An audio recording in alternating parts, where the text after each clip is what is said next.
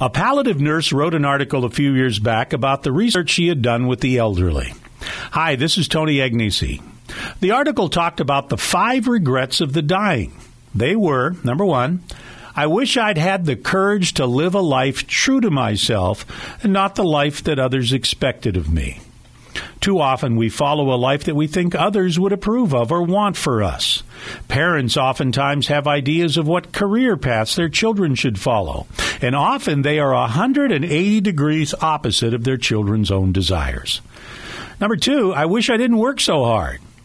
I've never heard of a person who on their deathbed said, You know, I wish I'd have spent more time at work. They often say they wish they'd have spent more time with family, spouse, children, more time traveling, writing, or in ministry to others.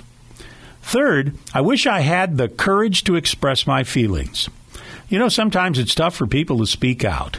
They feel so strongly about issues, but feel tongue tied when it comes to sharing their opinion. Fourth, I wish I'd have stayed in touch with friends. Friends. We make many over the years, but lose touch with so many that meant a great deal to us at a certain time in our lives. Our jobs take us to a new city. We finish school. We go our separate directions, and we lose touch. Often we think about re- reconnecting, but the business of our life gets in the way until it's too late. And fifth, I wish that I had let myself be happier. We take our responsibilities seriously, and that's good. But when we begin to take life seriously, so seriously that we lose our sense of humor and wonder, happiness eludes us.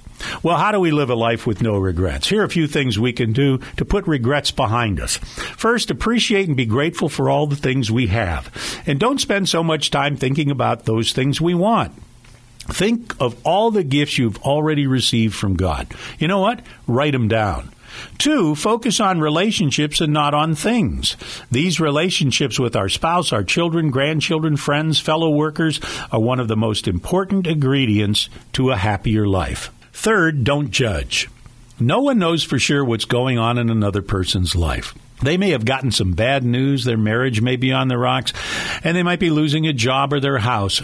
Hold back judgment. Fourth, wish everyone well. It amazes me how jealousy and resentment can cause another loving person to wish another harm. Stop it. Fifth, enjoy the journey.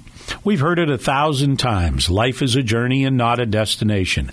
Live for today and enjoy the moment. Sixth, don't be afraid to fail. Fear of failure is the biggest obstacle to success. Not trying something new is to guarantee failure and regrets. Seventh, forgive yourself and others. No matter what you've done or what negative things someone has done to you, have the strength to forgive. And eighth, don't forget your health. We can be so caught up in the day to day problems of life that we fail to take care of ourselves. We put off that medical checkup, don't have time for exercise, and then we have regrets when our health fails. It sounds simple, doesn't it? It's a life we all desire. It's a life of no regrets. This is Tony Agnesi.